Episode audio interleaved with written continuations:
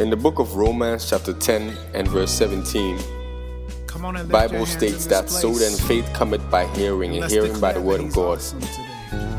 I pray that you are Come blessed by what you are about to hear or listen to. He can move. This is a Kingdom Christian Fellowship Ministries presentation.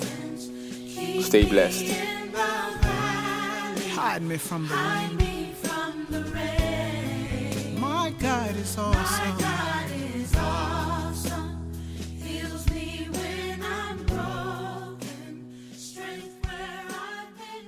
Because now parents are providing and paying your way out of life.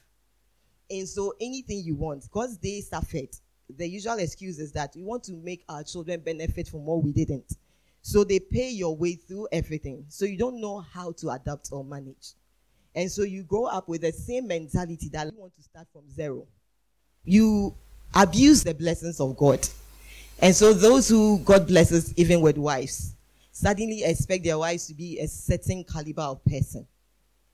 And you forget that when you I'm in my father's house and all that is everything else is taken care of, and all you do is come and pick me at the gate and go out and come back.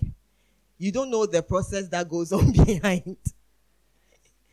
And so when I come and live in your house and we need to go through the process because it's now we, then you start getting angry and thinking, why are you like this? You're, you're smart, you're sharp, you're this. Those things were catered for by somebody. somebody catered for that. Praise the Lord.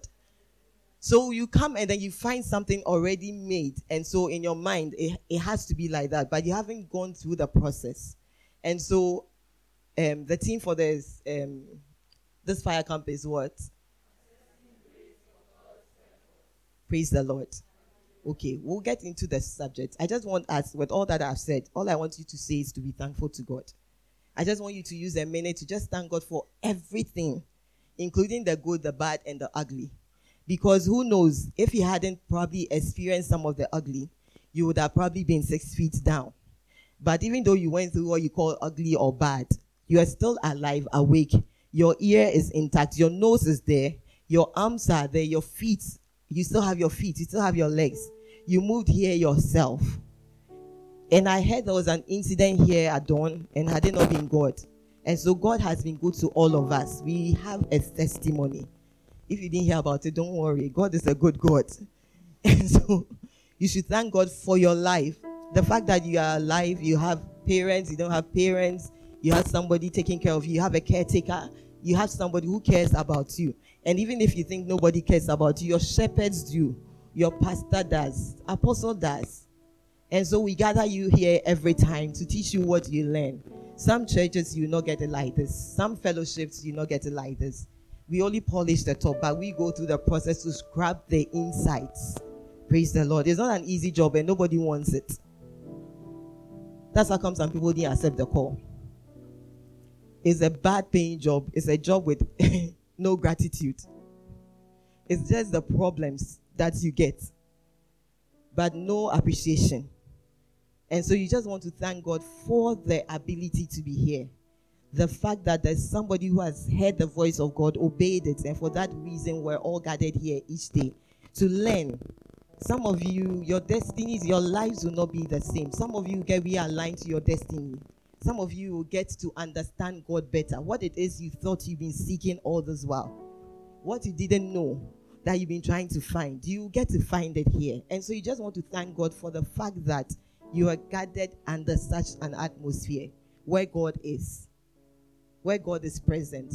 And you just want to thank Him for whatever number of years you have, even in this 2021. If it's 18 years, 16 years, 17 years, 30 years, whatever age you have, you want to thank Him that He has been faithful to His word and He's kept His covenants with you, with your parents, with your auntie, with your pastor to preserve and protect you and to keep you and to bring you to the expected end that God has for you. You just want to use this opportunity not to sleep because you're tired, but to say, Thank you, Lord.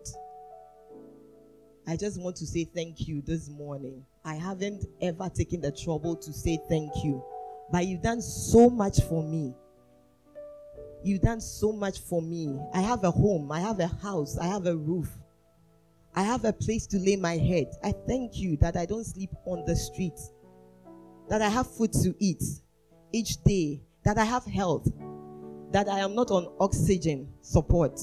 I am not in the emergency ward somewhere undergoing operation. I am not on a hit list somewhere. I am not on a most wanted criminal list somewhere. But I'm sitting in your house at your feet to hear your voice today once more. Father, I just want to say thank you. I may not have been the best of me. I have been truant, I've been rude, I've been disobedient. I haven't even loved you like you have loved me. But today I want to say thank you because you have been God, irrespective of what I have been. I have given excuses, I have blamed people, I have said things, I have sometimes even cursed you, questioned you. I have said all sorts of things because I wasn't happy. I questioned your credibility. I questioned your integrity. I questioned who you are. I said things in the spare of the moment that didn't make sense. But today, I know that you are still out there and you haven't stopped the sun from shining down on me. And so I want to say thank you. You haven't let me be beaten by the rain such that my skin peeled off. And so I want to say thank you. You haven't let me rot in bed. And so I want to say thank you. You have helped me graduate school. I want to say thank you. It took me a while to get a job, but I want to say thank you. Praise the Lord. We have to have this attitude of thankfulness to God all the time. It's an attitude. You can't buy it in any shop. Nobody can give you a prescription for it. There's no tablets.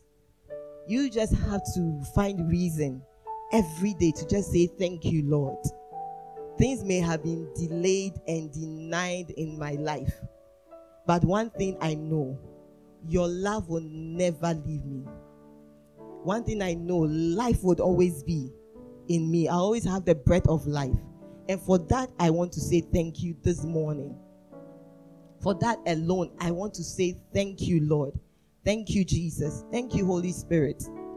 I have not been the lovable person that you made me. I won't love me, but you have loved me. So I want to say thank you.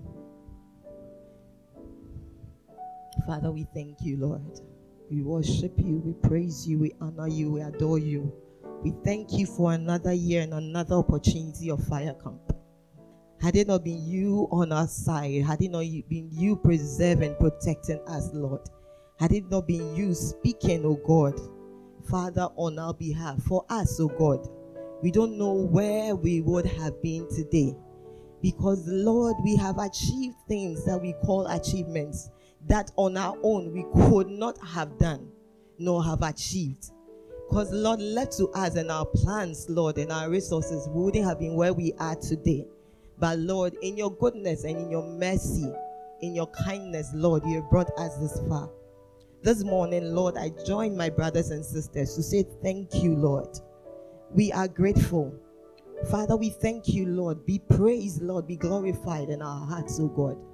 No matter what, Father, we go through, we still say thank you, Lord. No matter what we've been through, we say thank you, Lord.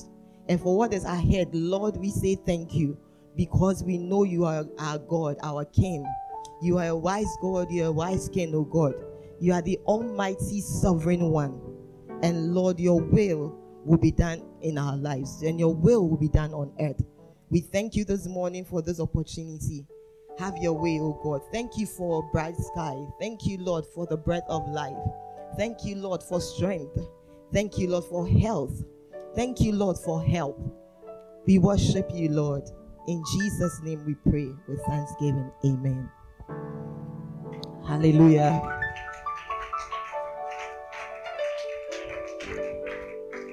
Praise the Lord. Today, I don't know if I have a title for the message. I don't know if I have a title, but it's going to be snippets of all that you have heard this week. Praise the Lord. And we just want to thank God for the life of Apostle Kingsley J. Godson, the vision bearer, and the reason why you and I are gathered here today. the reason why we are so networked. Praise the Lord.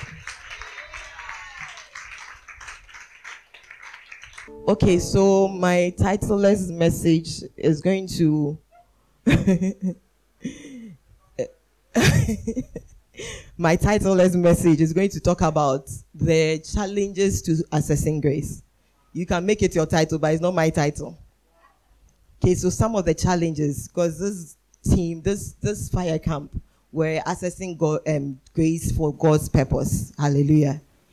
And I know you've heard different definitions of purpose.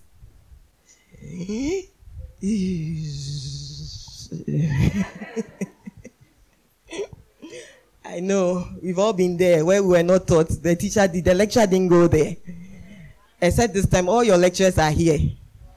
Uh-huh. So you can't say they didn't teach us. And then you've had so many definitions as well for grace. Hallelujah. Or you didn't have any at all. You did. Don't worry if you say you did, I don't call you to say it. So don't worry. We know you are learning for tomorrow. You are learning for now and tomorrow, but most of us are learning for tomorrow. And some of us learn for the teacher. Uh-huh. We learn so that when the teacher makes a mistake, we can correct him, but not so we can correct ourselves. Hallelujah. Praise the Lord. Okay. So I am hoping that you have covenanted with yourself that you will not be sleeping today. Praise the Lord. Okay. So can somebody share with me the various themes or titles of the messages? That was God's word. The message itself is what God asks his servant to come and deliver. And the production afterward, the development of that message, the theme, the title. Praise the Lord. So who can share with me what was shared on Monday? What was the title? That's all I want. If there was a title. I know Friday, you remember mine because it was a message, titleless message. Hallelujah. It's not, I'm not expecting the ministers or the leadership to give me the answers. So, yes. Monday morning. Morning was prayer. Evening was. Um, evening was Reverend. some- evening was Reverend Bishop. Bish- okay. Forgive me. Reverend Bishop Butcher, it's okay. A powerful cry, it's too powerful. It's okay, cry. And his title was Accessing Grace. Assessing grace. Okay. And then Tuesday morning was Reverend Andrew. Reverend Andrew, you want to say oh okay. Oh no, it's fine. I think they are happy to have you. Um, Reverend Andrew's school was God's Grace of Help. God's grace of help. Was it helpful? Yes. Okay. All right. And then Wednesday, Tuesday evening. um, Reverend Della. Reverend Della in the morning. In the morning. Okay. And Right. this was Encounters, colon, platforms for accessing grace. Wow. Wow. So how many of you had encounters here? Throughout this week? No encounters. Wow, just one person. It's coming. Apostle, the encounter is with you. So the day you hold the mic, the encounter will happen. wow, yesterday you didn't have any encounters. When Reverend Robin was having the night session with you, no encounters. When Reverend Della was speaking, there wasn't an encounter. You didn't have an aha moment. Oh, I understand this now.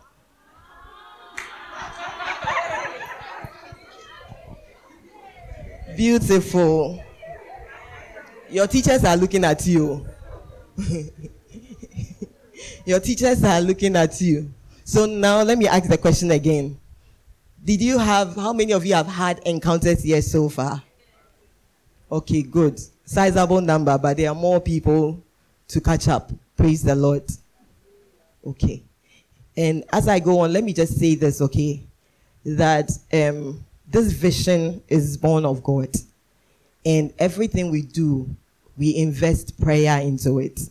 And so whoever gets the mandate to stand here is because God has divinely appointed the person. And so when anybody is speaking or teaching, even if it's praise and worship, that person loses themselves, even if they try hard. And so do not follow the person's mannerism or attitude or appearance and lose and miss every opportunity God has for you to have an encounter with Him. One thing I know with the supernatural, with the divine, with the realm of God is that God lives in time, beyond time, above time, within time, before time. And so when you set time, and I think Prophet Hayford shared this, if not here, one of the sessions, the angels are there. Oh, he shared it yesterday. That when you have an appointment with God, the angels are quickly dispatched to be there. So for you, just look like, and Apostle keeps saying, God is not now reinventing the things you would need for 2030. He has already done it. Genesis tells us that he's done with his work and he rested seven day he completed his work. Jesus has finished his. He's waiting at the right hand of God the Father to make his enemies his footstool. He's not, not now recreating anything for you. He's just in the courts appealing on your behalf. Anything you done which is wrong, which is which deserves a penalty, punishment, for which you should be crucified because you have accepted him and you make confession of your sin or your wrong. He says, Father, look at me. I've taken his place, her place. And so she is not deserving of that punishment. So he's not doing anything new. Everything being done now is within, with us in this earth realm. It is for us to do. And so if somebody comes to stand here, God has released the grace that you are looking for. That prayer you prayed many years ago has been released from the moment we said there's another fire camp. Every resource required has been made available. So it's subject to our obedience. So once you're here and you're obedient to the voice, the call, come for fire camp. Know that everything you need. It's not that somebody will come and slap you before you know that there's an angel present here. Or somebody will come and pull your hair before you go like, hey, I felt a nudge. I think there's an angel. Or I have goosebumps. And so there's an angel. Because if you do that, when the weather is not cold, you not see or hear. when there's no AC, God is not present. Because you've reduced God to emotions and feelings and um, symptoms and all that. But He is beyond that. He uses those things sometimes. But the God we serve is vast and limitless. He is bigger than you can ever think. It is wrong to even try to scale him down to anything. And so, if you want him to grow a pear tree in this concrete, he will do it. He can do it. He doesn't even need to prove himself. So, if your mind is okay, can he grow a pear tree in concrete? He, he's God. You are completely off. if that is what would take you or would be the proof or evidence you need that God is here, you are off. God communicates with us in our hearts.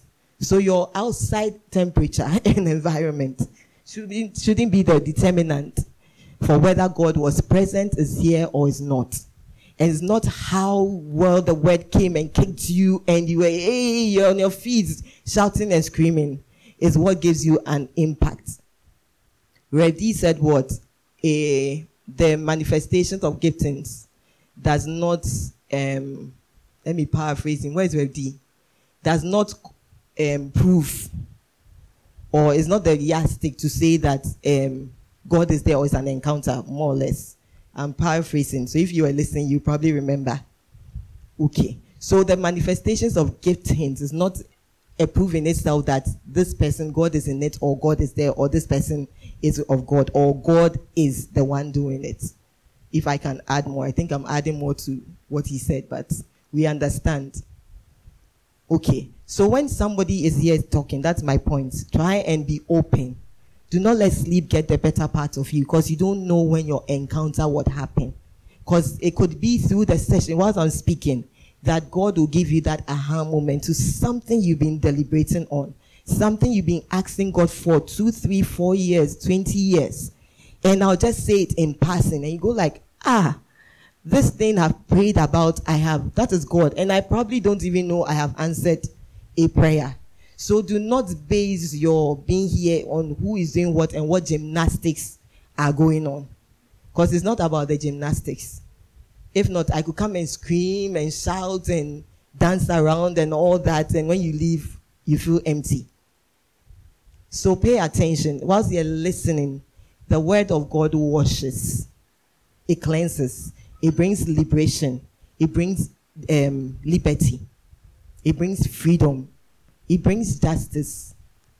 Because some word will hear, you would hear, will let your conscious uh, conscience break you and will give you a conviction on a matter.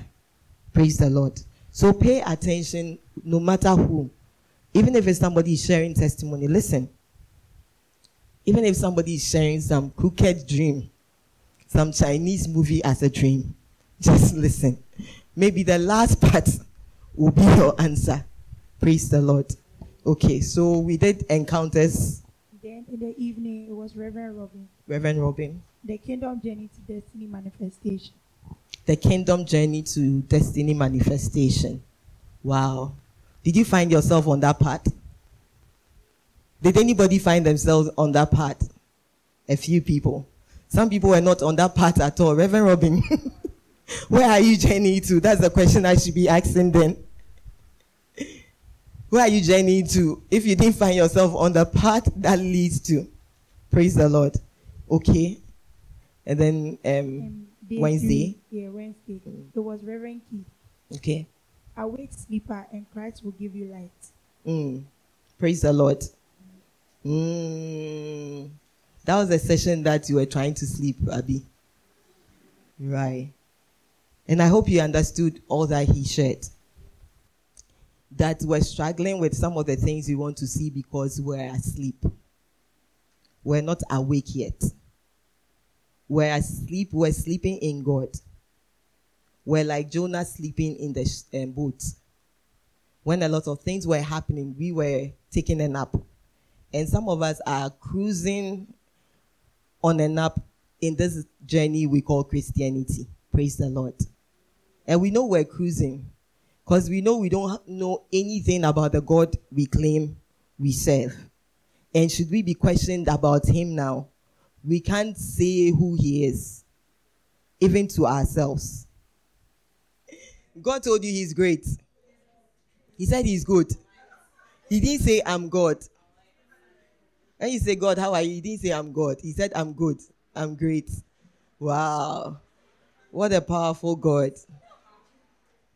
He didn't tell you he's sad. Why? Because souls are perishing. He didn't tell you he's sad because he's been trying to communicate this message to you that he means more to you than that boy or than that girl. He didn't tell you that you've been making your mother's heart bleed and so he's unhappy because she went through pain to have you. He didn't tell you that your father spent days out of the house, endless hours, trying to make money so you can go to Ashesi. And yet you rubbish it all in his face. He didn't tell you so he's sad. Maybe you should ask him again and say, God, are you the one answering the question? And you say, God, is that you or is my mind trying to force I am good out of you? Praise the Lord. Oh, I'm sure God has a lot on his heart. So when you ask him, God, how are you doing? He'll be honest with you. Praise the Lord. Okay. So the journey um, to accessing grace, right, for Wednesday, Tuesday evening.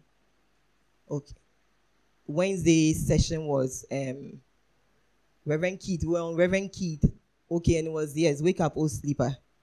And Reverend Roland was necessity for fire. necessity for fire.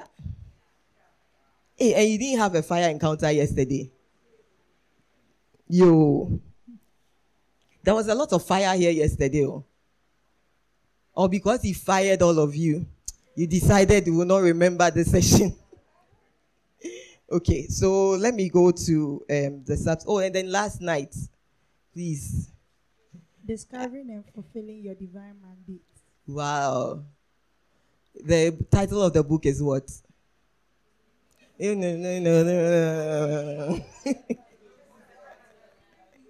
title is encrypted.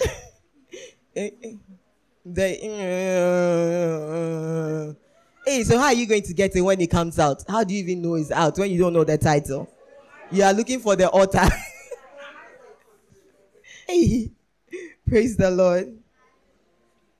The immutability of what? Destiny helpers. Destiny and purpose. and purpose. Okay, oh, please, author, it looks like I want to change the title of the book. But I'm sure he would either have an abridged version with this title. okay, the immutability of destiny and purpose. And that was a powerful session. We learned a lot, and there were a bit of encounters, supernatural encounters, and the word of God, and the reason for destiny, and the reason for purpose. Okay, and destiny is the reason why I think, or is it purpose? Purpose is the reason why I think exists. And destiny is okay. We went taught that one. Okay. So let me just start off by saying today, okay, um, we've done a bit of everybody's session. And today my session, as I said, is titleless, but it's going to deal with the things that um, prevent us from accessing grace. Praise the Lord.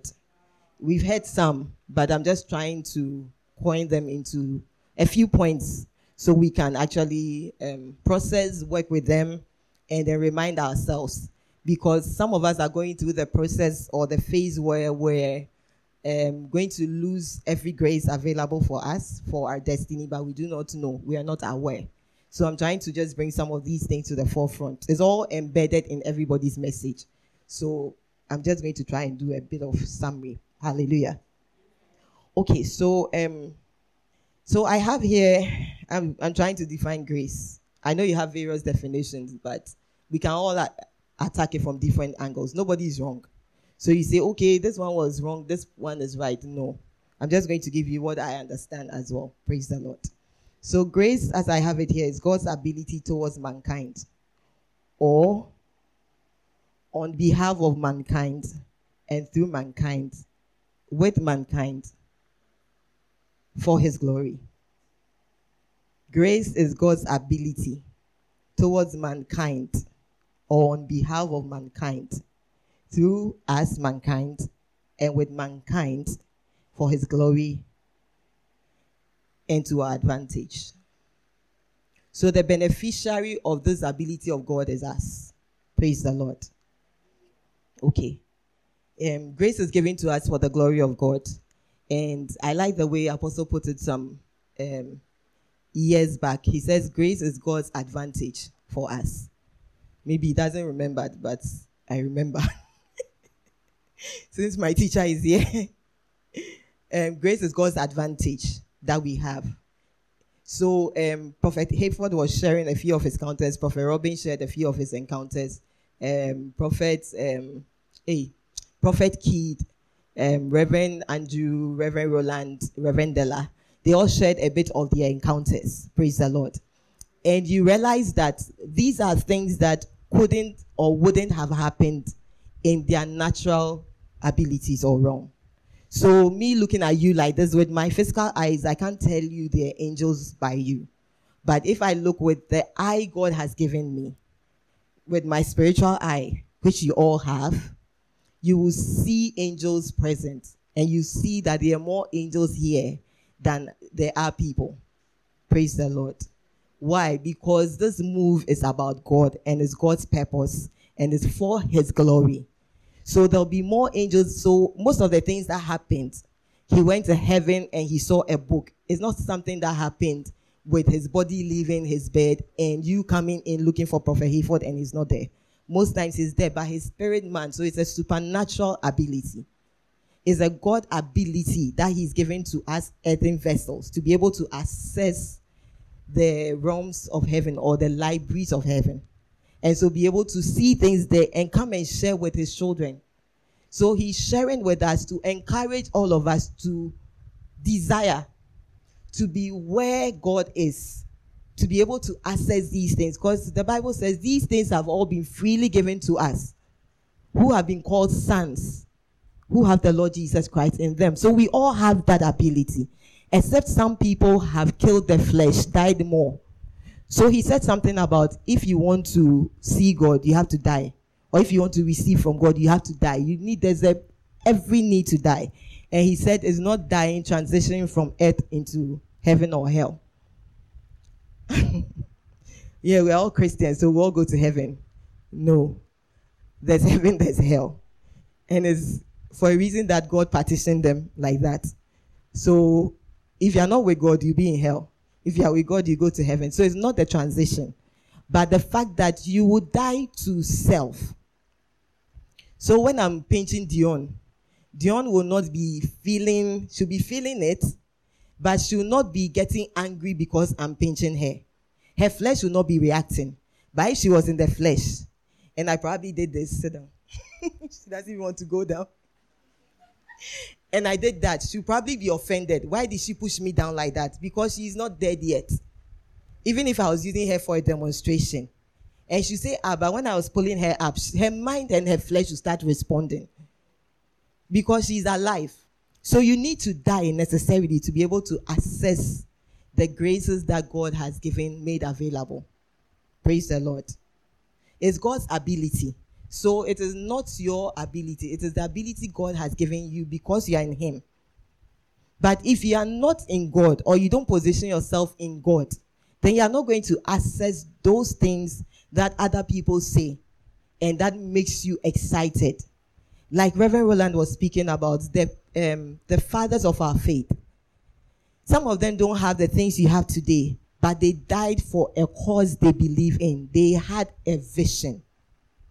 Hebrews 11, which talks about the famous fathers and mothers of faith, it says Abraham did not receive what God had spoken to him about, but he caught the revelation where? In the spirit.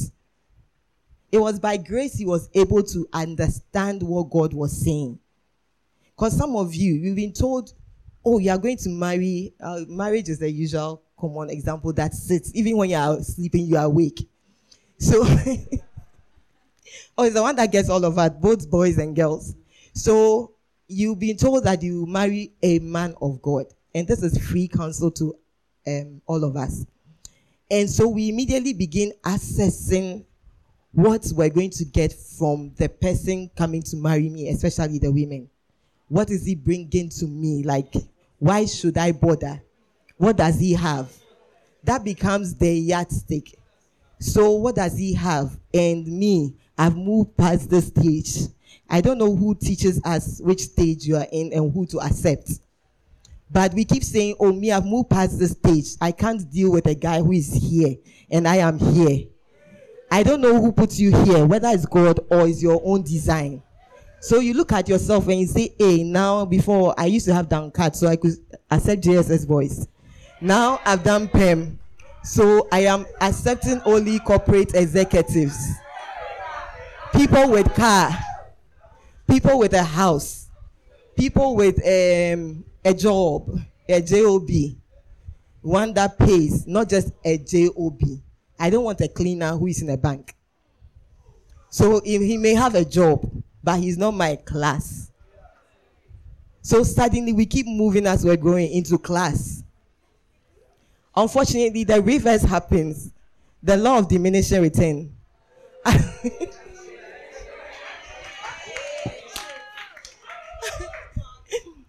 as you're growing and your class keeps increasing, you get to a point, then you realize there are not a lot of men in that class. Most of them in the class you've reached are already hooked. And so now you start defining your class. And so you see a CEO who is ready to go out with a cleaner in the same bank they didn't want when they were younger, and they'll dress him up or make him look presentable for our class. But at a certain stage, you didn't want to look him, make him look presentable. Praise the Lord. How did we get here? We're talking about grace, God's abilities. Okay. So the free counsel is that try to look at the person, whoever comes, with God's eyes. Try and go to God. This person may be a cleaner today. What potential is in him? And you tell us, hey, how do we judge potential? The way the person either carries themselves and what they keep talking about. They have dreams, they have vision. And so the person may not have a car or a house now, but they have a vision. And I know we are smart enough as women to be able to judge when somebody is a fool or not. Praise the Lord. A fool is one without God, or a fool is one who keeps coming and saying, "Yeah, my dad has this Range Rover. I'll come and pick you up in it. And my dad gave me this hundred thousand cedis. We'll come, we'll go and chill and spread it." That is a fool. Yet some of you want those fools because he has hundred thousand. They're chilling, you're chilling with hundred hundred thousand. How long will they last? When you by the time you buy Peruvian hair, um, Italian nails, um, Mary Kay, all of it, you change your wardrobe, and you buy um, Chanel, Calvin Klein, all those things. What will be left of the hundred thousand? It's gone. And yet, he knows how to call you to chill, but he never knows how to call you to do Bible study. Or even you, let's go for this prayer meeting. Yet you want people like that. Hey, he's taking me to Kempinski. He's taking me to Mövenpick. He's taking me to this, and that's all you know. And he likes to take me out. So I think he loves me. When did going out equate love? Was your father taking you out plenty like that? Did he not love you? Oh, answer.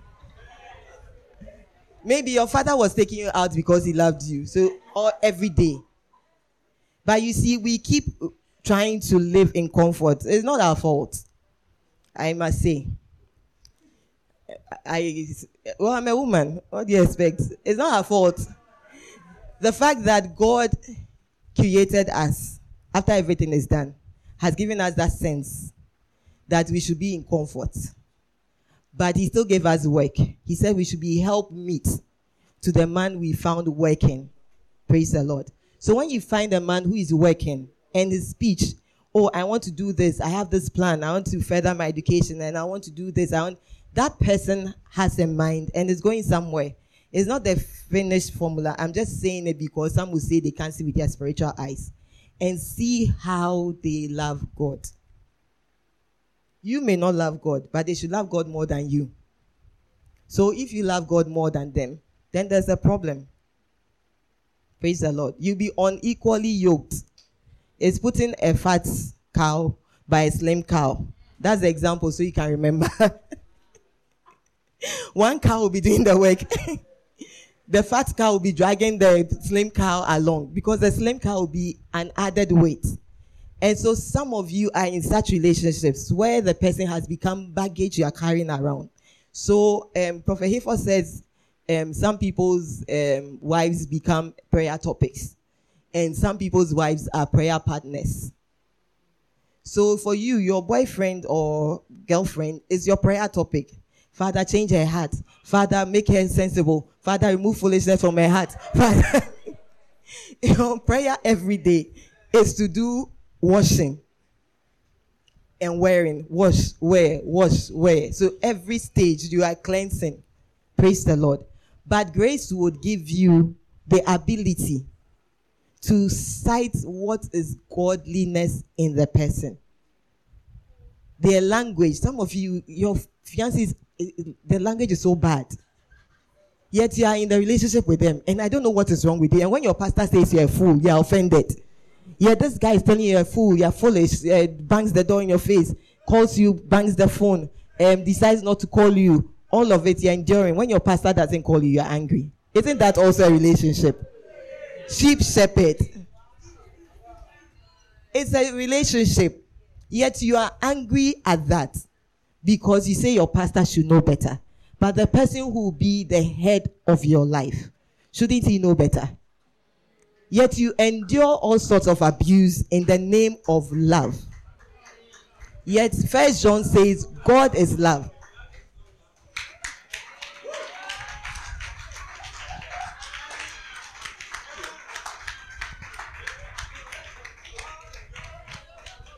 Well, it's the truth.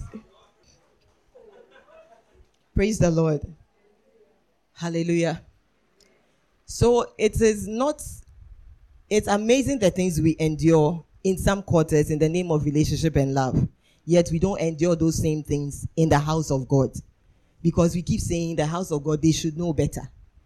But do you know better? You know, I don't know. And when we tell you this relationship will not help you, um, Prof says yesterday night, pray about it. I'll tell you, this person will not help you. or pray about this relationship. It's just telling you that where you are going is a headless place. The person is not your head, can never be your head, will not be your head, doesn't want to be your head, has not accepted the appointment, will not make good of it, will shipwreck the offer and will destroy your life. Yet you are so determined to go to a place where you don't have head. And the head, the head is very important because that's where you have your brain, your eye, your mouth, your ears, your tongue, all of it. So if you have a body without a head, it is a dangerous thing because you don't know where you are going. You could any car could run into you, any um, dog can bite you, any eagle can pick you up, any goats can chase you. oh, it happens. Goats chase people. Mad goats. goats chase people. I don't know why. um, somebody told me is when you are wearing their hair. when your when your Brazilian hair is made out of goat hair. Let me go back. Anyways. Okay. Praise the Lord. So it's God's ability. Praise the Lord. So be careful where you buy your hair because one of these days they're going to be coming for his hair. Right. Okay. So let's read. Um, who will be my reader? Michael. You have a mic. Um, what are we using? NIV or King James? Which one do you have? Okay, so if we can use NIV, praise the Lord. It's simpler to understand sometimes. Praise the Lord. Hallelujah. Okay, so we're talking about assessing grace and what grace is is God's ability and on man's behalf and for his glory. Praise the Lord. So we're going to read Ephesians 2, verse 8 to 9. We'll pray Ephesians 2, verse 8 to 9. Ephesians chapter 2, verse 8 to 9. Hallelujah. Mm. For it is by grace you have been saved through Yes. faith, and this is not from yourselves, it is the gift of God, not by works, so that no one can boast. This is the word of God. Amen. So your salvation itself starts from grace. It is it says the Bible says it's by grace we have been saved. It's a gift of God. It's not anything you work for. So grace is not things that you work for. It is a gift God has given you. It's again, like I said, it's God's ability that He's given you. But it comes to you through salvation. So if you are not saved yet, it is difficult for you to operate in grace. Hallelujah. If you are not saved yet, it is difficult for you to operate in grace, the abilities of God, because it's God's ability. And He only puts it in the vessel that has yielded itself to Him. Um, hopefully, all of you here have accepted Christ Jesus as your personal Lord and Savior. Is there anybody here who probably the demon- denomination you go to, they don't believe in the confession of um, your sins and the acceptance of Christ Jesus as your personal Lord and Savior? Anybody here like that? Okay. So the Bible tells us in John, we'll not be that. You just note it down. It tells us in John um, 1 verse 16 it says that from his fullness we have all received grace upon grace. And so that grace we receive has to be in Christ Jesus. Hallelujah. It is God's ability. And so it comes to us through his son. And the reason why Jesus says um, you should take up your cross daily and follow him and that when anybody is in Christ, he's a new creation, is because that old life, when I started, I said Jesus is interceding on our behalf. So when you come to Christ, what you are saying is that, Lord, I have no will. Lord Jesus, I have no will of my own. Who I am, what I am, what I was, I've given all up to you so that I can live the life that God had intended for me as I was coming on this earth. So the life you now have is not yours. You are a living sacrifice. That means that you have been offered, the sacrifice is killed, it dies. It no longer has a say. And so you being a living sacrifice means that you have lost yourself. So if I say I'm standing here and I am Linda, and something happens to me, I have to act as Christ would act.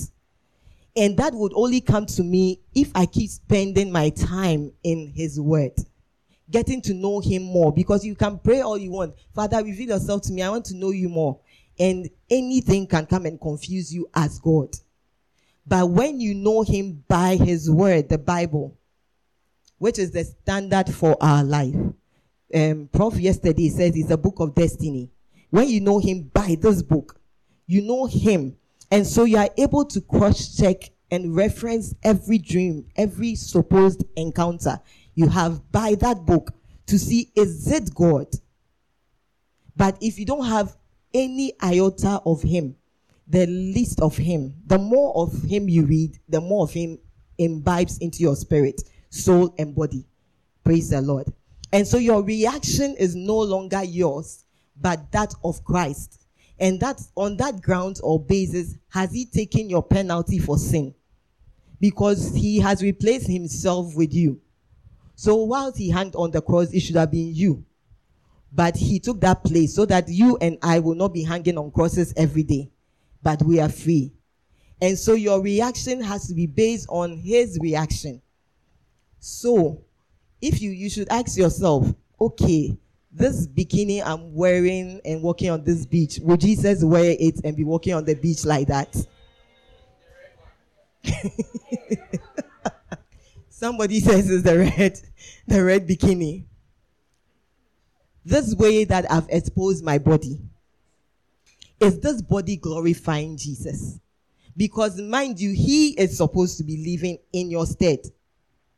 And so it's a partnership. He says, You don't know me yet. So you are being transformed by the renewal of your mind. That's scripture. Every day as you read, you get transformation. So before you didn't think the red bikini was a problem. But the more you read, then you realize, okay, who am I helping?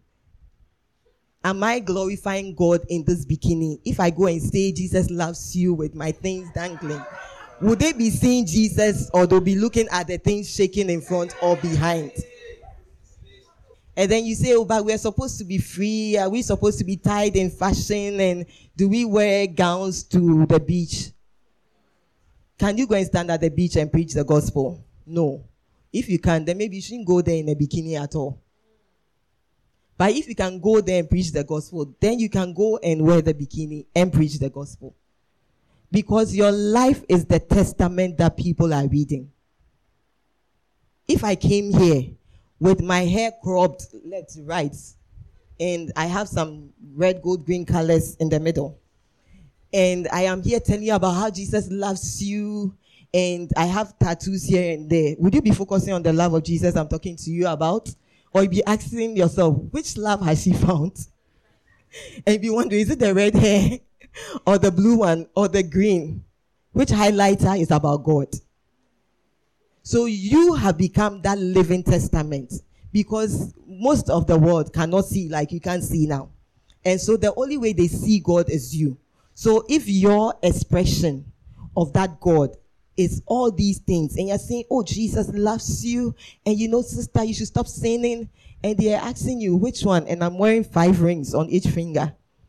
And you're just wondering, has my mind been renewed? You know, people always told that word at you, and I thought you were a Christian. There's a standard, the heart of man knows, your conscience knows.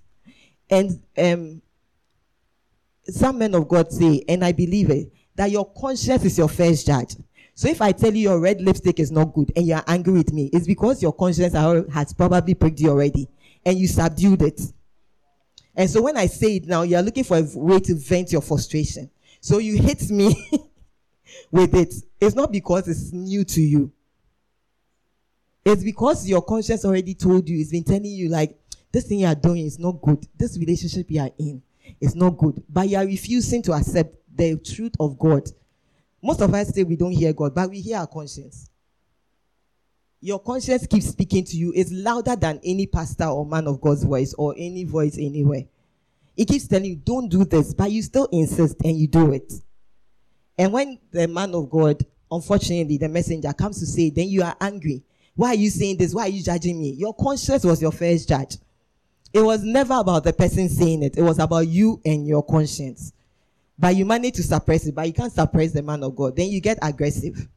and then you stop going to the church, would you have quit your job because your boss said change your shoes? You wouldn't have quit that job, but you can quit church because you have a choice. You have not died yet. You are not a living sacrifice. And so God expects that we will be transformed. And so it says we all have received grace upon grace from his fullness, John 1:16. The fullness that is in Christ. So we keep receiving grace and accessing grace upon grace. Hallelujah. And so the more of him you know, the more of grace you receive. The less of God you know, the less of grace you have in any way. Praise the Lord. So um I think yesterday, um Tuesday, Prophet Key's session, it was yesterday.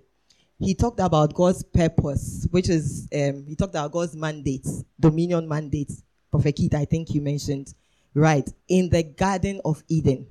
And God's purpose is to reconcile us to himself. Okay, is to bring his kingdom to bear on this earth. That is the purpose. And to do that, he has chosen you and I to be the channel through which or through whom he will bring this dominion mandate to subdue the earth, to rule, to become an extension of him. So he put us here being God's purpose. So he has given us the grace to do that, his ability to spread his kingdom wide and near. Praise the Lord. And so we have that original, that original purpose of God is to have dominion, which most of us have lost because the prince of this world, by some trick, stole it from our grandparents. And we inherited the inferior DNA. Just like some of you may be sickle cell, AS, SS, all of it. You inherited that from your parents. They got some bad genes and they passed them on to you. But by grace, you'll be saved from those bad genes.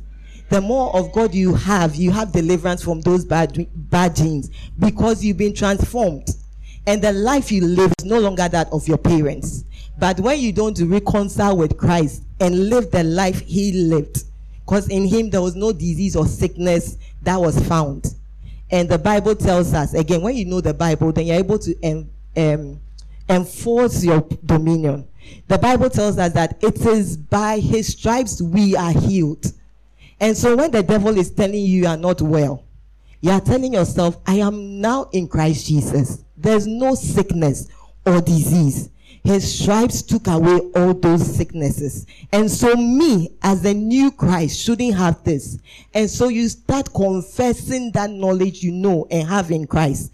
And that word brings forth grace of healing in you to set you free from that bondage of sin because that life is alien in Christ Jesus. But when you are alive to yourself, diseases, sickness, everything will have you. And you say, but I'm a Christian. You haven't died yet. Praise the Lord. So that grace of the healing that comes from his word will not come to you. But Reverend Delac talked about encounters and Prophet Hayford, I think, pushed it a bit more. That by the grace I have with Christ, I can come and pray for you and suppress some um, or how do I call it, cancel some things you're suffering. So I come and pray for you and say, be healed in the mighty name of Jesus. I am enforcing that grace and dominion I have in your life by reason of a relationship or by reason of the connection or by reason of the power I have and the sovereignty of God that you brought yourself and told me you are sick. That means you are willing to receive help. The ministry um, of help, the message you got on Tuesday, Reverend Andrew. So you are able to receive that help from me. And so you gain healing, not because you are in right standing, but because I have come to um, enforce that grace. But you can have it when you receive it. And so you can, oh, how did I get healed? This and that and that. And so you start practicing it. So I was speaking to somebody yesterday, Kukwa, about confessing your healing that sometimes it's not that it hasn't happened. You are well spiritually, but the enemy is a sore loser. So he doesn't like to let go. So he'll keep um, playing with you and giving you false evidence. And because your mind is also alive, you keep saying, eh, but I still have the headache. I still have the back pain. I still have this. And so I know a few people come to church, hey, Apostle Dali prayed for you and said, hey, do this, and it's gone. And you're happy. But you go home and you're feeling your body. Will they come back? Will they come back? Hey, are they sure? Hey, it's not gone. And this thing cry, maybe they were lying to me. Next you know, you start feeling the pain again. And then you say, hey, they were fake. It's not true. It's not eh, like that. They didn't heal me. It was just a uh, hoas. It was just the atmosphere. It's the excitement. Everybody was clapping, so I got healed. You've got to reverse what has been done. Praise the Lord. And I share this example that when Jesus healed the man who was um, lame for almost 28 years, or say 38 years, by the pool of Bethsaida, he told him, even though he had an encounter with Jesus Christ, he told him, make sure you do not keep sinning, or something worse would happen to you. If he had met the altar of life, the giver of healing, the giver of all the graces, in his fullness we receive grace upon grace. Why should it be that he should be telling him to stop sinning? Why didn't he tell me, go and live life anyhow and you be whole? But he told him something worse. He could be dead. He could die if he goes on. Because oh I met Jesus so now and some of you that's how you are living your life. The grace uh, generation. Oh because I met Jesus everything is done. So I can go back and sleep with that boyfriend a thousand times and I'll still marry him and nothing will happen. Praise the Lord. And the mystery of that is that your womb is a gate that God is looking forward to sending godly children onto this earth realm who will be an extension of his government of his kingdom. And so as you abuse this, doing what God hasn't authorized you at the time he hasn't, you contaminate that gate. So all the children that will come through that gate will be contaminated from birth. And so they'll be struggling the struggles you are having now. Some of them will be dealing with lust. Some of them will be malcoshocod. Some of them will be paralyzed when they are born because you have contaminated the gate that should be clean that these generations will come through. So when they are telling you, I think, oh, but God said we'll be married. God said you will be married, but He didn't say you are married. And He says, for you to be married, come before me, my altar. Let a servant I have ordained bless it. So that's what God did. He took the woman to man, and then He blessed them. He said, Man, today, and the man said, He didn't even say, Man said, This is my bone of my bone, flesh of my flesh. Is uh, God bless them. That's how you make your own confessions at wedding. the pastor only leads you. You say it yourself so that tomorrow you are responsible. But so that's what God did and blessed them, and they started procreating after that. You want to procreate and then be blessed by God. You are turning the rules upside down. That is not God's standard. So when we talk to you about it and you think, oh, we're being raised, stop sleeping with this person, they tell you be righteous. That is one thing that blocks the gate the access to grace. Righteousness is being where God is. So if God is here and you are there, you are not righteous. And somebody will tell you righteousness is being without sin because God is without sin. And I keep using the when I pick something up in my spirit, it becomes my standard. So I keep using what I learned from Apostle that sin is falling short of the standard of God if the standard of God is um, a blessed matrimonial life and you are fornicating, you are sinning. If God's standard is that you be a doctor for your life and you are a nurse, you are sinning. If God says you be an engineer and you happen to be a teacher, you are sinning. You are not fulfilling the purpose and destiny God has sent you to. So God at this stage expects you to be in a hospital, saving lives, winning souls, healing people. Both the um, what is it called, healing and the curative and all that. The doctors say they don't cure; they only manage. It is God that cures. So they manage the situation for you. So whilst He's expecting you to be ministering to lives there, you are in the classroom teaching um, social studies you're not even teaching science to even be close.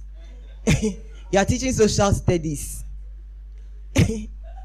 or fancy, or GAN. Or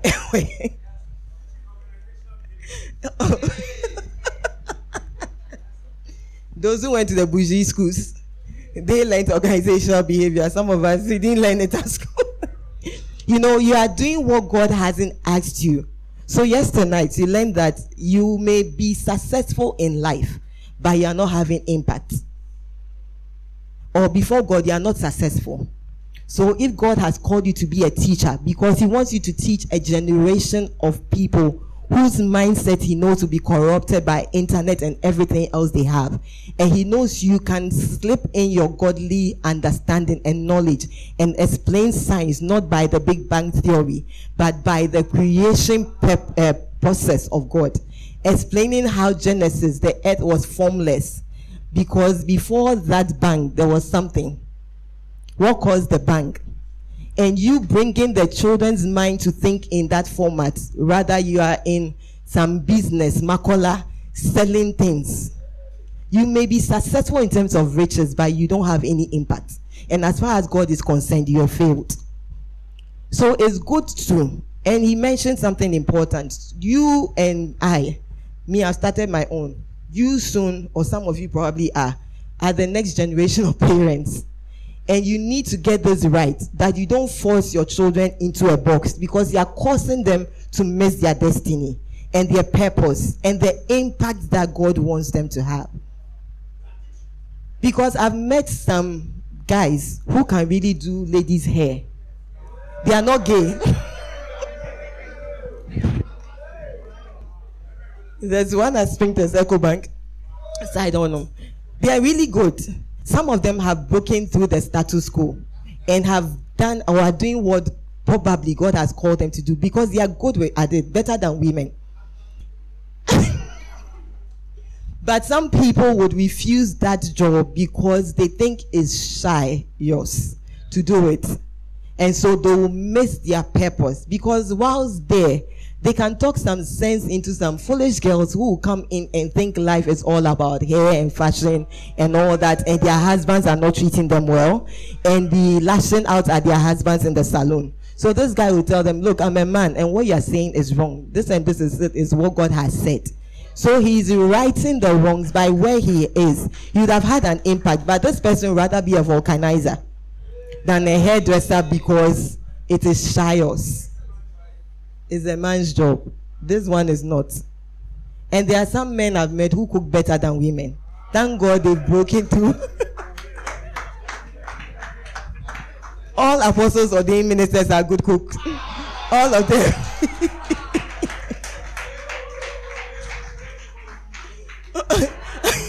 Their boss says to pray before you test the food. Don't worry, you have the antidote. Hallelujah. As for guarding next you, you have to be careful, oh. Because it can go bad quickly. Okay, praise the Lord. So um, I'm trying to develop this point. We'll try and be within time. I think Reverend Barry doesn't mind too much. So he'll come and continue. We need to learn from him as well. Hallelujah.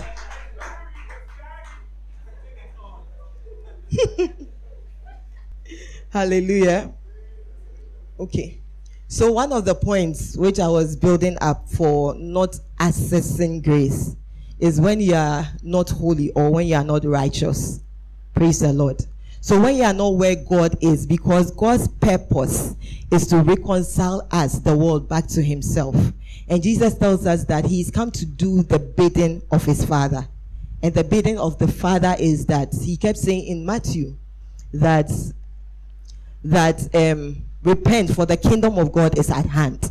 He came to bring the kingdom of God closer to us because we're far from it because of sin. So sin is falling below the standard of God for your life. So God may call me or God may ask me to do something else. And I remember Reverend Robin saying, a fool is anybody who compares himself to another. And you use Bible scripture. You remember the scripture. So he didn't say it out of to offend you or even though I was offended when he said that. But you can't be offended. he says a fool. So if you keep God's standard for your life, what is God's standard? It's in his, word. So the more of God's word you read, he keeps revealing himself in your quiet moments. which is the time you call meditation. And as Apostle would say, we all meditate. When you spend that time thinking, some of you are meditating right now. Whilst I'm speaking, you are thinking about what you eat in the evening. Is it banku? Is it waakye? What did I even order? Was it fried rice? Is today jollof? And your mind is meditating on food. Yet you tell me you cannot meditate on God's word. It's the same, and Apostle tell you the same thing. Just putting your attention to what God's word said. He said, out of his fullness, we have all received grace upon grace. What does that mean? What is grace? And why are we receiving grace from it? That is meditation. So you spend time meditating. Hey, what would my fiance be wearing today? Would he like how I'm dressed? What is well? I like it when he's wearing those shorts because his hairy legs are. You are meditating.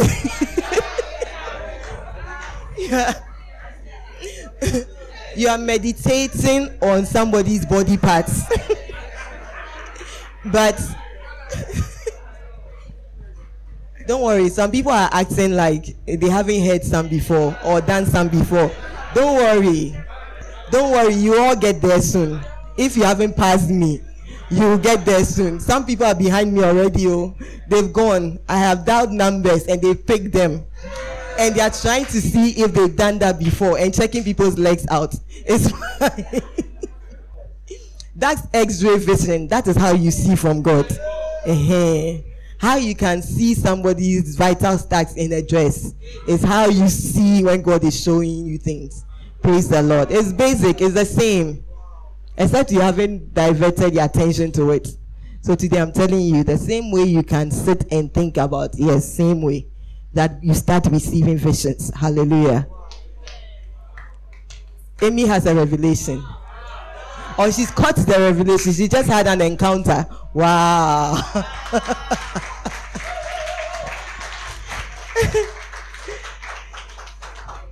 Hallelujah. So you need to be holy as God is to access grace. So if you keep living in sin, you are not going to be able to access grace because grace is God's ability and God is holy.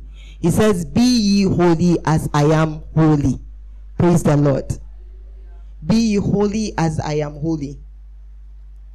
Hallelujah. And I also already spoke about being full of God's word. And I told you the more of God's word you have, the more of his grace because his word is himself. And so if you have God's word in you, the more of God's word you have in, in you, the more of God you have. Hallelujah. It's as simple as that. It's an equation. The less of God you have, word, God's word you have in you, the less of God you have. There was a time that, I don't know if Sunday school still does that, um, saw drill, um, memory, Zion Sun, Zion Sunday School. You're a good church. You're a good church.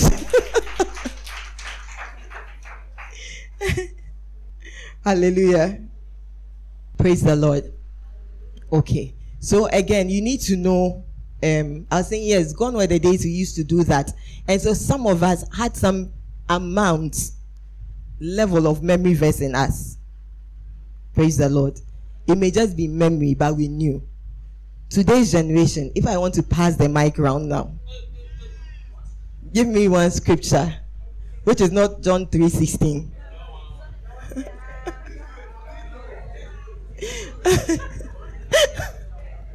no, there'll be trouble on this side of heaven. Because some of you know, you can tell me, but you can't tell me where it is.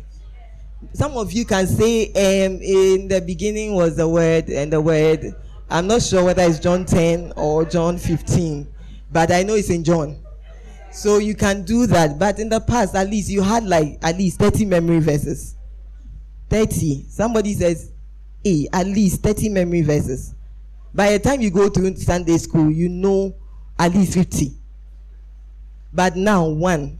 As but even now, it's even easy to access the word. It's on your phone. Everywhere you go. Bible app is there, devotional this, but yes, still, still, my people. And then the other thing you need to have to access grace is also part of what um, Reverend Roland was sharing about fire. vision and passion. It's really your conviction. First of all, you need to know what God, a call God has given you. Praise the Lord. And when you know the call of God upon your life, you can access grace. So I was telling you, if God has asked you to be a teacher, and you know that you can access every grace that is in the fullness of Christ Jesus for you. As one who is in Christ Jesus, you can access that grace. If it says you're a computer scientist, you can access that grace that is in you because you have that knowledge and you know this is the path you are on. And so as you study, the Bible jumps at you, it becomes alive. You see all the es- encryption and coding in the Bible. You begin to see how God coded the world. Hallelujah. But if you don't accept that call, that grace may be available. See, um, I used to read Deuteronomy, Leviticus, Exodus. I'm using myself as, as an example. And even Matthew, the other day I was sharing the types of um, judgment and process. And I was saying, when I started doing the law, now I understood the basis and the source of law. That is in Exodus, Deuteronomy, Numbers. The things God told them that they should even create a state, a place where people can run to when they commit murder. And so that they are safe and the priest keeps them there. After seven year period, they can come out. And when they come out, the um, something of blood. The one who um, revenge takes revenge or vengeance of the blood sees them, they can kill them. But if within that period they find out that they are not guilty, they are let out. And the law has a provision for that. That you may have committed a crime, but it can be seen, even the um, Deuteronomy quotes it, it can be seen as murder or manslaughter. And Moses states the conditions under which you can be considered, um, it can be considered manslaughter or murder, as in, in self-defense and all that. And so the law, as we know it now, takes its source from the Bible.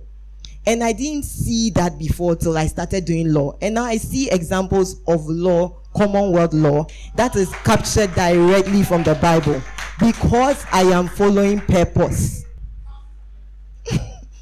Please, there's only one counselor, counselor one, Nana one. Wherever he is, he should have been here. oh. Hmm.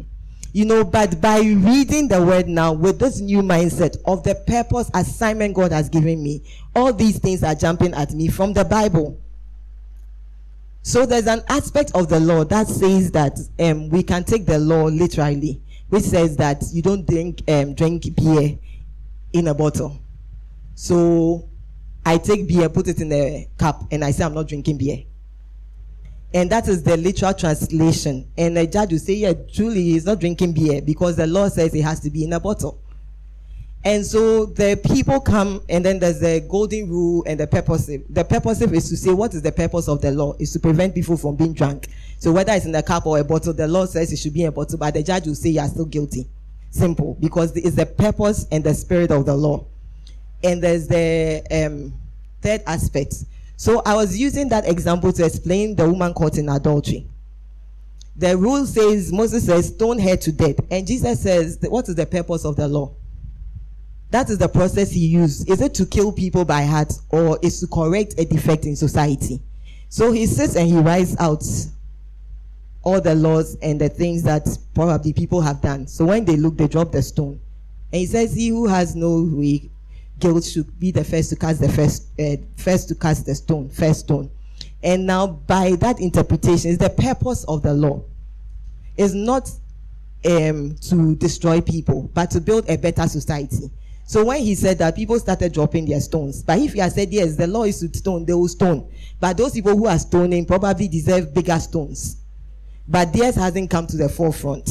So I looked at it, I'm like, this is what the law is saying. Current law as golden rule, purposive rule, uh, literal rule, all of it is captured in the Bible. And the examples that God has shown us. The fact that I'm guilty, but he lets somebody pay the price for me and he lets me go. Okay, so God is not outside of law as we made the same. Some of us didn't pursue that law call because we said lawyers were liars, were thieves, were criminals, and all of it. Well, tomorrow, if I wear that cape, all the things I said about them will be about me. But I've repented. I've repented. But you see, because I understand the call of God, and all of us have a call, there's nobody who, had, who doesn't have a call. We're all sent from heaven with a purpose. No matter where you find yourself. So we realize in First Kings the story about the slave girl. Second Kings 5 1 to 3. We can not read it because of time, but you have it. This is the little slave girl who was caught from Israel when the, um, I think it was the Arameans, um, the story of Naaman. The story of Naaman. At least we all know it from Sunday school. So this Israeli girl was caught and was a slave in the commander's army general's house and this man was suffering leprosy. So this little girl, I mean, if it was you and I today, would be grieved and pained and hurt from the fact that we've been separated from our families, and so will not be careful or compassionate enough to tell the general there's a solution here. Let him suffer. He has ended. Let that leprosy destroy him and his family and his generation, and let the wife catch it. That will be your thinking. But this little girl, the purpose for which she was sent there was to expand the kingdom of God. And so she tells her mistress, Oh, there's a prophet in Israel who can heal this man. And that was her purpose, even as a slave girl. She was serving her purpose. Some of you use bitterness and envy and anger and frustration. So wherever God has planted you, you refuse to do the work of God. Because you said, eh, this person has hurt me. Why do I care? If they want to cut their legs, they should cut it. If they want to cut their heads, they should cut it. I don't care. Do you know what they've done to me? Yet today you are supposed to be the light in that generational family. This person may be a witch, chewing all your hair, so your hair is never growing. I don't know me and hair today. and you know you had a dream and you saw them coming to pick your hair. And yet they are dying and they need your help for prayer. And you know they are and you know you can pray for them. Compassion and the word of god and the fact that you're a dead sacrifice living. You're a living sacrifice so you are dead. You go and still pray for the person irrespective of what you think you know they are doing for you or to you but most of us will use bitterness. So we will not even access the grace of healing. Because if you had prayed that would be a testimony to you that this grace is active and alive in you. But you will not do it because you are bitter. So bitterness envy hurt pain is what prevents us from accessing the grace that god has given us. Praise the lord. We don't access the grace because we're bitter and we're pained and these are marks or tools the devil leaves in us so that he can come and collect a harvest. So anytime you are hurt you're embittered and you don't let it go god says vengeance is mine. And today i was explaining that to my little girl because somebody did something. I said let them go. And she was saying hey you they i know you never even your enemies you are friendly to them. And I said, Yes, little girl, you don't understand. If I hold things against them, God can override and supersede and impose his sovereignty on that my grudge. But when I leave them to God, David says it's a fearful thing to fall into the hands of God. So when I say let them go, and God says, No, you have offended my servant, and the oil on my life decides to speak for him, that man will suffer more than if I held that grudge or see him and I choose not to pick him up because he's done something. I am the one losing because whatever blessing that will come from God to me, I lose it because this person go to God and say, Hey, the way I talk to this Linda girl cry is not fine. Father, forgive me. And God says, I've forgiven you. And me, Linda, I'm holding on to that grudge. And he talked to me some way. Does he know I'm ordained? Does he know I'm a, man, a woman of God now? Does he know the kind of people I speak to? And I'm carrying that grudge. I am the loser. And a lot of you are losing because you have things against your parents. You have things against your exes. You have things against your teachers. You have things against your friends. oh, it's true. For you, for some of you, some names you don't want to hear at all. Some tribes you don't want to hear at all. But you are missing out on assessing the grace God has for you if you had interacted or blessed that person. Praise the Lord. Grace is available for all exes. Hallelujah. After all, some of them, they made you know God better. By dumping you, you went to cry to God, and God told you you are being foolish. And for once, you heard God telling you you are foolish. And so now you can hear God. If they didn't dump you, you probably never hear God because you'll be cruising in supposed love. Hallelujah. So your parents, some parents may have done hurtful things to you, but that hurtful thing may have pushed you towards God. Not paying your school fees and making you probably work and not giving you, we made you seek a fellowship and seek for school fees. But in the process of finding school fees, you found God. So God uses all situations and circumstances. So when you become fixated in that and not being forgiven, you are the one who is losing out. Praise the Lord. You are losing out by holding on to these emotions. Those are tools. The devil plants things in you so that he can come for it. And Jesus says that what? The enemy has nothing. The prince of this world comes, but he has nothing in me. But some of you, he has his eyelash, his eye pencil, his he has his coat, he has his tongue.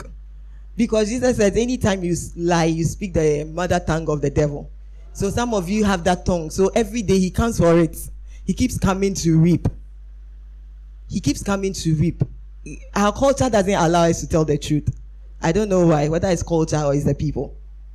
Hallelujah. So um I was talking about calling and conviction. And when you have you know the call of God, and if you don't know the call of God on your life, please seek. You see, I think somebody asked the question when Reverend Robin was having a session that um, called something about working in Babylon and being a child of God. The call is not just your everyday life is ministry. It's not when I stand here to preach. I was telling you, people, you are the New Testament everybody is reading. You claim Jesus has died for you, and the life you live now is Jesus. They are looking out for Jesus in you. So it is whilst you are in corporate, because some of you, this is where God has called you to, to impact the economic world, to have an impact in business. And so your call is to be a business guru.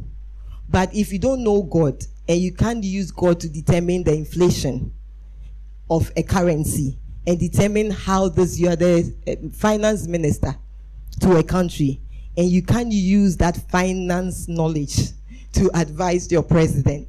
So I was listening to Pastor Nana, and when Elijah said, Tomorrow by this time, uh, uh, whatever, Olonka of rice will sell for this much. And the man said, Over his dead body. And Pastor Nana said, This is a very foolish economic minister. He's a foolish minister of finance. You have a problem. Somebody has given a solution. Instead of buying into it, you are standing there saying over your dead body. And it did happen. He was trampled upon when what God had prophesied. So Elijah, that economic minister, should have been like Elijah, determining the economy, the uh, the strength of the currency. Currency.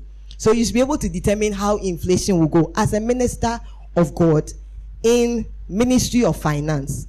Not go there and now start teaching people how to hoard and corruption becomes on the spike. When you're a child of God, not teaching yourself how to hold money because you have access to wealth, wealth of a people. Praise the Lord. So your work is like Daniel. And I shared this example somewhere that Daniel was both a prime minister, he was a, um, an economic of- official, he was a prophet of God, though he didn't bear that title. And he was a government advisor. He was working for the king and he kept increasing the king's profit as a worker in that vineyard. He was working in Babylon, he wasn't working in Israel. Yet he was able to transform the economy, work within time, and had time to pray. And that is all our standard life. Daniel is the standard Christian. And so if you cannot impact the area you're in and still pray and say, because of my work, I can't pray, I can't come to church, you have been a very bad Christian. Daniel didn't have technology, computer, all that you have today. Yet he increased the king's profits. He was able to pray. He he was a politician because he was able to he was he lived four kings as their counselor. So if you can't, you tell me because you're in Babylon, you can't be a Christian. Uh, I don't know what's going on. I don't know why it's going on. So your mindset should be like that of Daniel, that wherever God plants me, my daily life is ministry. As a taxi driver, Uber driver, I should be able to impact, speak to people about Christ.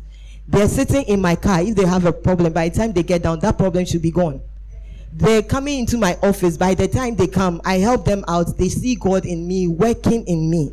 I am praying over the challenges the company has and coming with godly solutions. How do you know this? God told me. I want to know your God. How did God tell you this?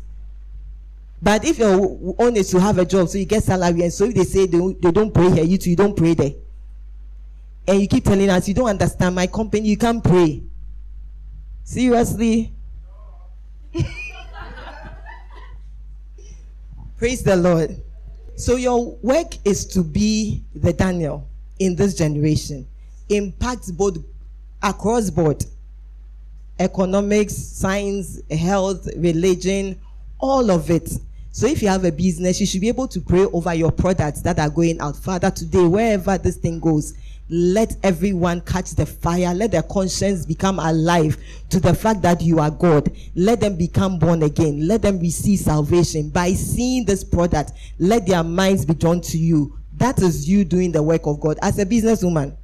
Not saying eh, customers don't come to me, I just ship things out. Let Christ be in that shipment. Hallelujah. Let Christ be in that product. That is your job as a child of God. So wherever God has called you, have that personal conviction. Some of you are Christians, but one leg is in Christ, the other is in the world. The Bible says, Don't you know that enmity and friendship with the world is enmity towards God?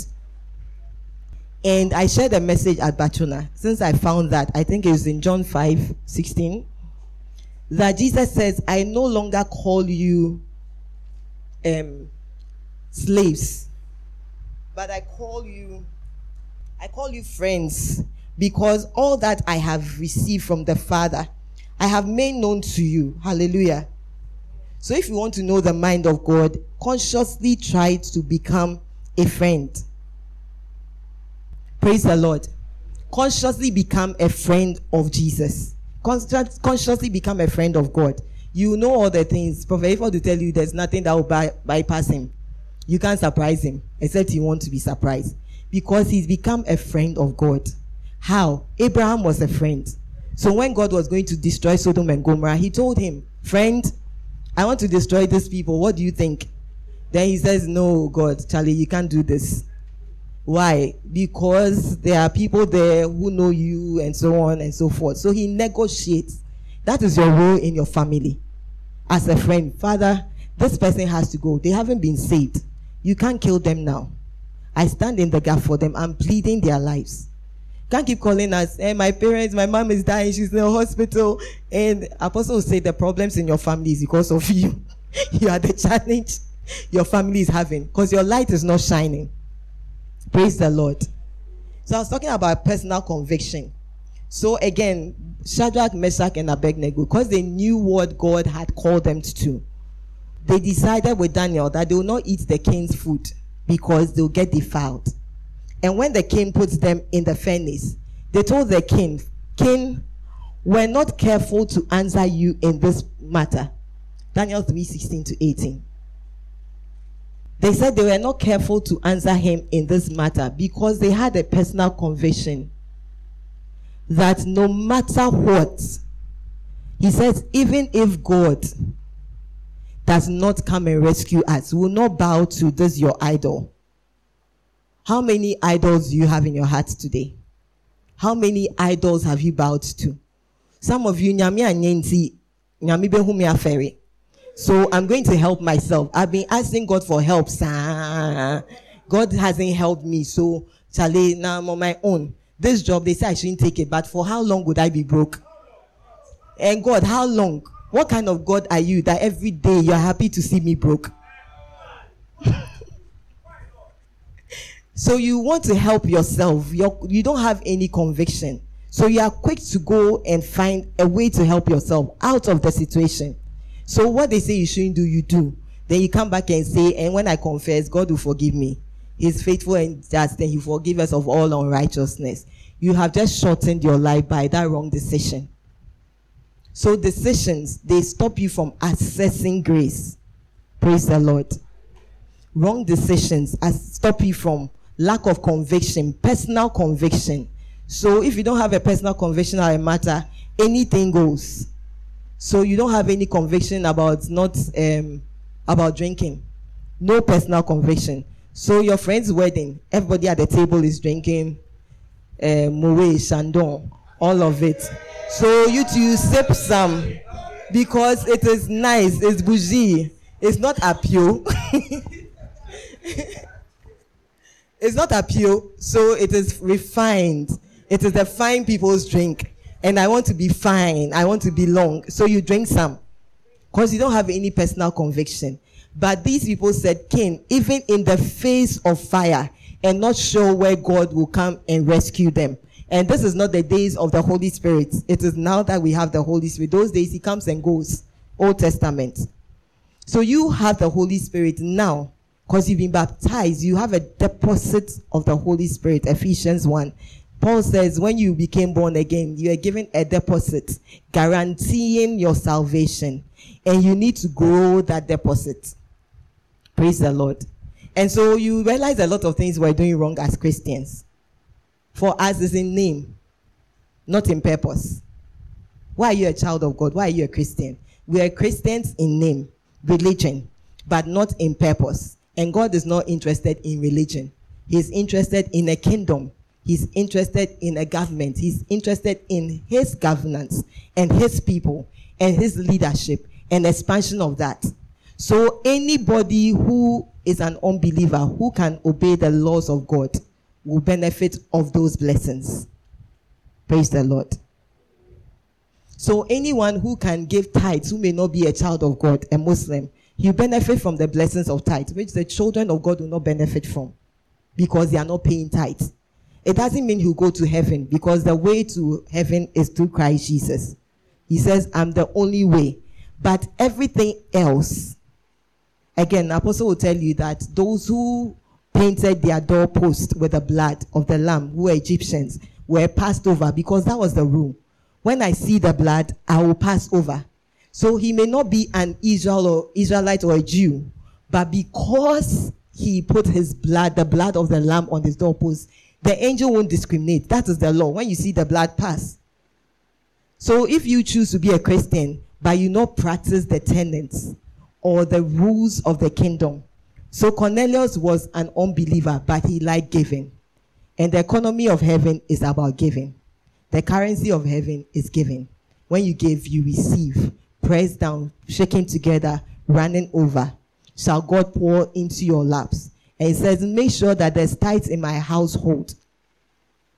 And you don't do that. If a Muslim, a Hare Krishna, a Buddhist, uh, whatever, traditionalist does those things, he would receive the benefits thereof. Because again, Psalms, David says, his laws are in all the earth, and the law of God sustains this earth. And he has put man to dominate and control. When we don't do anything, the devil overturns those laws. God is sovereign in his nature. Praise the Lord. But he will not come and interfere in the affairs he's handed over to man. Because he will judge us. So if he says, go and teach these children, you don't go and the children become rogue. God is not going to say, eh, your parents weren't allowing you out of the house. So you can go free. He's going to judge you, judge your parents. Because you heard that you should teach the people. But he said because of your parents, you not do it. So you folded your arms. So if you know your call, start gravitating, moving towards that call. Do whatever it is you need to do to be able to assess that grace. But if you refuse because you say you can blame your parents, they will get their train but you get yours too, pepe, pepe. Praise the Lord. And I told you, start raising your children to be free. Do not impose your failed dreams on them. This is why we're here. Our parents didn't know better. If they had known, they wouldn't have forced us into things that we could not do and we can't do. Praise the Lord. My parents gave me free will. I wanted to do engineering, computer science. Then a lecturer me and Apostle met, made us tsunami to business administration. he taught in class that we're confused, so we all moved to business, and most of us. And it was God still pushing me in that direction. Because I don't know what I would have done probably as a computer scientist. But I needed to pursue the path of law. And I needed to do entrepreneurship is in my blood. So I needed the business grace, I needed the law grace. I didn't need the computer science grace. So that man was a blessing from God, come to think of it. he wasn't a blessing at the time, but he was a blessing from God that I didn't know. So maybe most of the people who went, including Apostle, should have been business people, but would have pursued a career in corp. They would have missed it. Praise the Lord. So sometimes God divinely orchestrates things through the hand of man because somebody employed him. He has the book knowledge, but to teach, impart knowledge, yay. You can even boil egg easier than the man can teach. than the man can teach. I can teach you how to do cocoa easily than him impart, but he knows book. But he's not a teacher. It's a grace he doesn't have. Praise the Lord. So that is one thing. Conviction can give you access to grace. Not having personal conviction can shift you from receiving grace. Hallelujah. I think I've shared enough now. So we will pray a bit and then Reverend um, Barry will come and um, take over. Praise the Lord. Let me share a last um, example wrong alignment. Praise the Lord. So I just want to pick this from Second Chronicles 18, the whole of 18. Read that in chapter 19, 1 to 2. Michael, if you can read Second Chronicles chapter 19, 1 to 2 for me.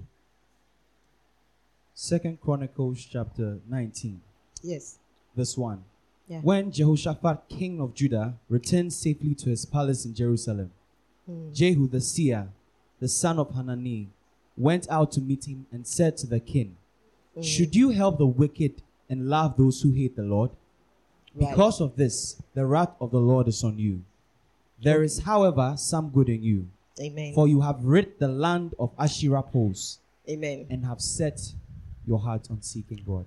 Amen. So chapter 18 tells us about 18 verse 1 tells about us about Jehoshaphat marrying or being aligned to King Ahab. So Israel was divided into two, Judah and Israel.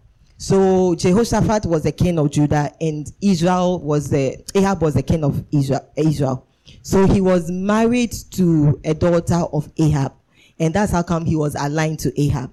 But Ahab had lost favor with God because of his idolatry and other little, little disobedience here and there. But he worshipped other gods except for the true God. And King Jehoshaphat went to see him, and Ahab wanted to go to war against a certain people. And then asked his friend, Jehoshaphat, why don't you join me? And he said, It's okay, let's go to battle, but let's ask of a man of God. And then that's where the famous prophet Mi- uh, Micaiah comes in. He's the one who never tells the king anything good. Not like your prophet Hayford at all. Prophet Hayford tells us good things. Wherever he is. When I drop the mic, I now get it. But you see, Micaiah tells the king the truth, but the king hated that. So Prophet Hayford will come and tell you, do not do this. And you say he's always being harsh at me. There is, yeah, it's the truth, but the way he says it, how else should he say it? When your boss shouts at you, you don't care, it's the truth or it's not even the truth, but you accept it. But when the prophet of God sees that you are going to die and is shouting at you to get, bring you back, then you get offended. Yes, he, what he says is true, but the way he communicates it, you should communicate it better. Does the doctor tell you, oh, you will die, but you die in two days, so don't worry. They tell you you don't have any more time. Go home and prepare. Two days, you are gone. Do you get angry with the doctor that he says you die? But when a man of God tells you what you are doing, you die, then you get angry. And you should tell me I'll die, but you should say it in a better way than that. Which better way? Death is death. You'll be broke. Broke is broke. Whether they tell you, oh, you not have money in a few days, so what you are doing, God is seizing your finances. You not get money for the next three years, and you suffer, and you food to eat will be hard. Eh, why is he telling me like that? Eh, he's, eh, the way he said it, he broke my spirit, he broke my heart, he did this. You sit there. It will still happen, whether he sugarcoats it or not. So Micah tells the king the truth. So the king hated him. So prophets came together, they lied to the king. they told him he should go to war, he will win when he was going to die. So Jehoshaphat said, Is there any other person? So they brought Micah, who said, Okay, those of you sleeping, I appreciate it. I know my time is up, but please say it in a better way.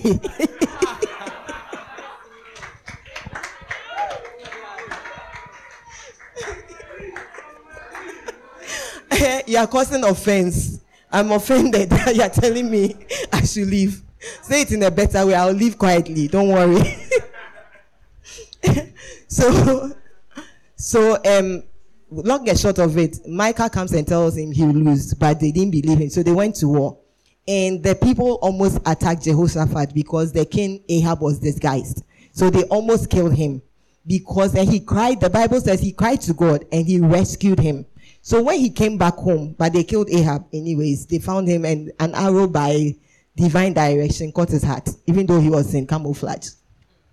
So what God has said will happen, whether it is nice or not. So they actually put Micah in chains to for the king to go and come back, and he told him it won't happen. Anyway, so Jehoshaphat got home, and Jehu, another prophet, saw him and told him, which is what we read, that you have aligned yourself with somebody who wasn't a friend of God.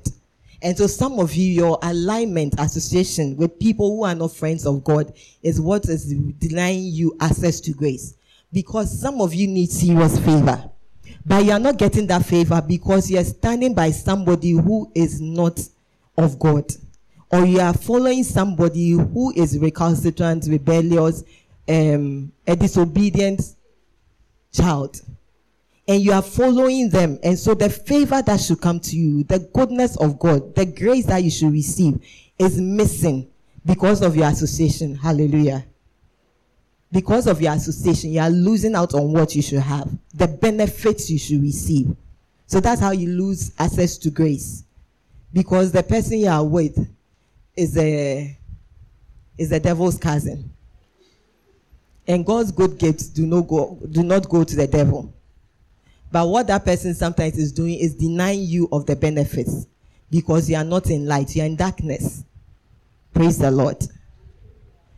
So, to end, before we pray, there was this, um, it's a skit, lady who the angel was sent, um, God sent an angel to go and deliver her husband to. So, when he went with the picture he was given, got to the house, addressed all right, the lady had changed. So he didn't think it was the person. So he went to give the husband to the neighbor. And this woman was crying because she had done fasting over a period, like 21 days. And the 21st day, she should get her husband. But within that time, she had changed her wig and flowy Brazilian hair to just pony her own hair. So when the angel got there, looked at the picture and she had done makeup because in her fast, she was in fast mode. So she had cleansed all the things. So when she had done, rejoicing that this was her 20, she would get her answer the angel bypassed her because she had changed her appearance. It wasn't what he saw. So, on a lighter note, on my ending note, so those who are sleeping and telling me they are offended, they will forgive me that you have something to laugh about. When your associations are wrong, this is how you miss the blessings of God. They go to somebody else because you are standing at the wrong place at the right time or at the right place at the wrong time. Praise the Lord. So accessing grace, the things that limit or deny you the ability to access grace. Those are my pointers that I can share within the time. God bless you. Can we be on our feet and pray? Let's pray small and see what God can do. Prophet Hayford said he will minister this evening powerfully. Okay, so we'll pray, then you come and minister. Hallelujah. So I just want us to pray shortly. Um, Michael, please read Isaiah 43, verse 19 for me. Hallelujah. Praise the Lord. Oh, amen. Hmm. Isaiah chapter 43, verse 19. Hmm. See, I am doing a new thing. Now it springs up. Do you not perceive it? I am making a way in the wilderness and streams in the wasteland. Verse 20. No, The just wild- 19, just 19. Just 19. Amen. And then Jeremiah 51, verse 20. Jeremiah chapter 51, verse 20. Yeah. You are my war club. my weapon for battle. Mm. With you I shatter nations. Amen. Amen. And then kingdoms. Please finish. With you I destroy kingdoms. Amen. Amen. So we're going to pray. You have heard a lot. I know the Lord is doing a new thing in our midst with this fire camp. And He's asking us from scripture can we perceive it? Can you see it? There's a new thing that God is doing, which is accessing grace for His purpose, returning us to His original plan of us dominating and having, subduing the earth and multiplying over it and being fruitful. But we want to pray this afternoon that we're praying and we're declaring that every spiritual weakness in our lives, anything that is a weakness that will deny us the benefit of this newness, is terminated and destroyed in the name of Jesus. And we're standing on the ground of the fact that God says you are his battle axe. With you, he destroys kingdoms and nations. Anything that is alien to the kingdom of God is his enemy. That's how come it's alien. So we're praying we're declaring that every spiritual weakness, because your inability to pray, inability to do Bible studies, inability to walk the way God wants you to walk, inability to identify your call and your purpose on this earth is a weakness.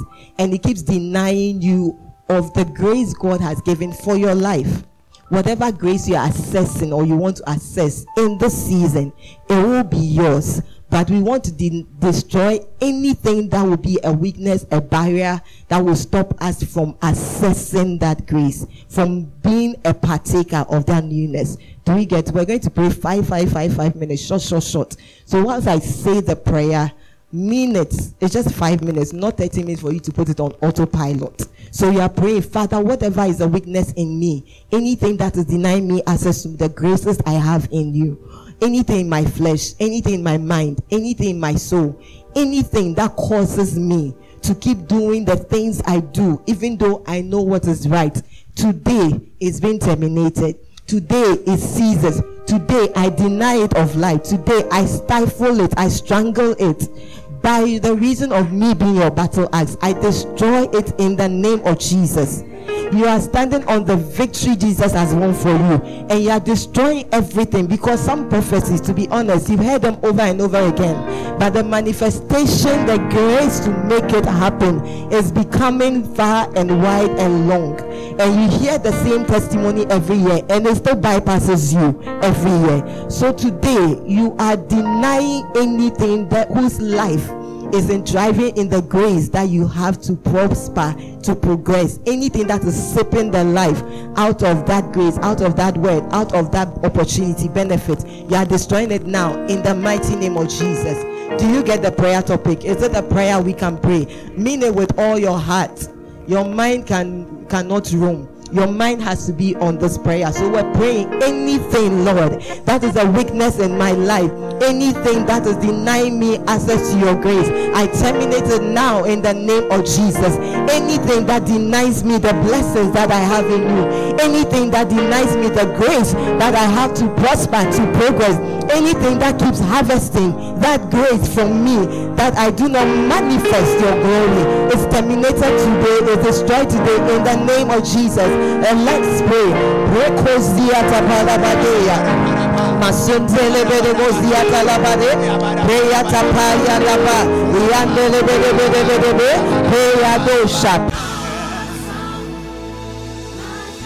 Thank you for listening. This recording was brought to you by Kingdom Christian Fellowship Ministries. Stay blessed.